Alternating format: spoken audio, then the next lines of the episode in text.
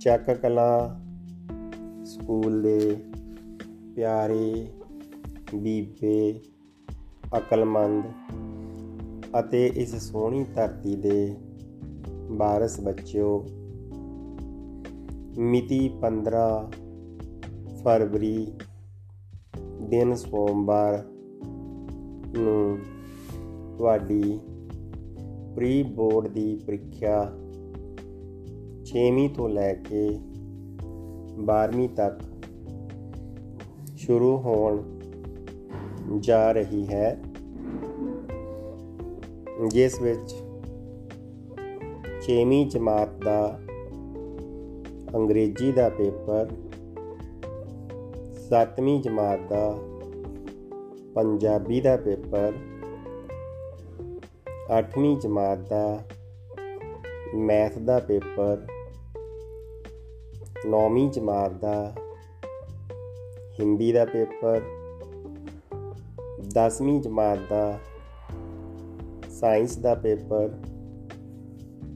Plus 1 Punjabi ਲਾਜ਼ਮੀ ਦਾ paper, plus 2 ਅੰਗਰੇਜ਼ੀ ਲਾਜ਼ਮੀ ਦਾ ਪੇਪਰ ਹੈ ਜੀ। ਪੇਪਰ ਤੁਹਾਡਾ ਸਵੇਰੇ 10:30 ਵਜੇ ਸ਼ੁਰੂ ਹੋਵੇਗਾ ਅਤੇ 1:30 ਵਜੇ ਪੇਪਰ ਖਤਮ ਹੋ ਜਾਵੇਗਾ।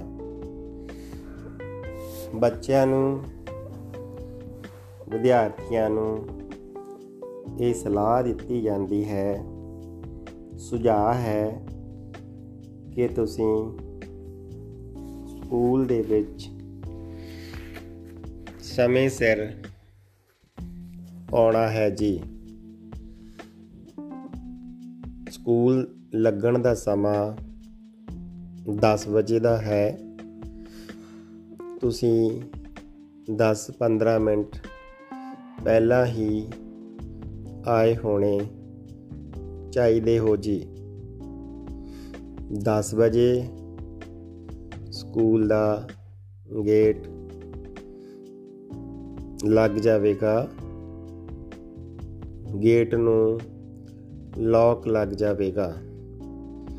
10 ਵਜੇ ਤੋਂ ਬਾਅਦ ਗੇਟ ਨਹੀਂ ਖੁੱਲੇਗਾ ਜਿਵੇਂ ਤੁਸੀਂ ਪਹਿਲਾਂ ਦੀ ਤਰ੍ਹਾਂ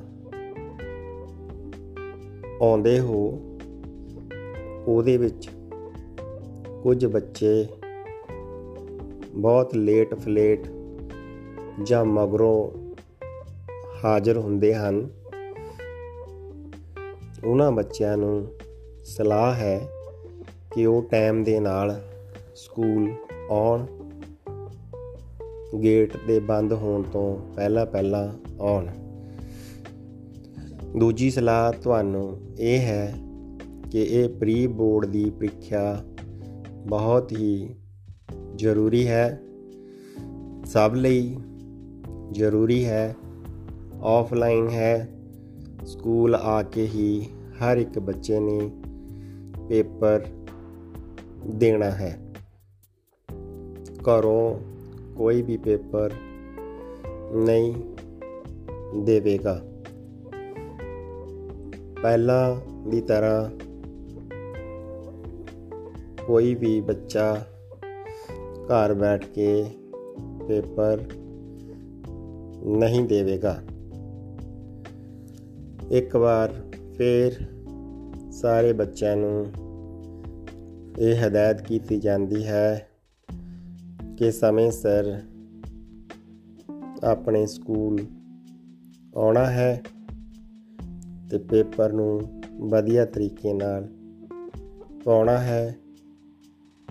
ਜ਼ਰੂਰੀ ਸੂਚਨਾ ਇਹ ਹੈ ਕਿ ਕਿਸੇ ਵੀ ਵਿਦਿਆਰਥੀ ਨੇ ਆਪਣੇ ਨਾਲ ਮੋਬਾਈਲ ਫੋਨ ਨਹੀਂ ਲੈ ਕੇ ਆਉਣਾ ਹੈ।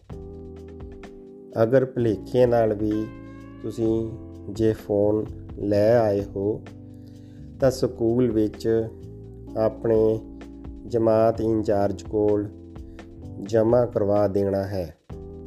ਪੇਪਰ ਖਤਮ ਹੋਣ ਤੇ ਤੁਸੀਂ ਆਪਣੇ ਇੰਚਾਰਜ ਕੋਲੋਂ ਆਪਣਾ ਫੋਨ ਪ੍ਰਾਪਤ ਕਰ ਸਕਦੇ ਹੋ ਜੀ। ਆਡੀਓ ਸੁਣਨ ਲਈ, ਉਸ ਤੇ ਗੌਰ ਕਰਨ ਲਈ ਤੁਹਾਡਾ ਬਹੁਤ ਬਹੁਤ ਧੰਨਵਾਦ ਜੀ। ਤੁਹਾਡਾ ਬਲਵੀਰ ਚੰਦ, ਹਿੰਦੀ ਮਾਸਟਰ, ਸਰਕਾਰੀ senior secondary school, smart school Chak Kalan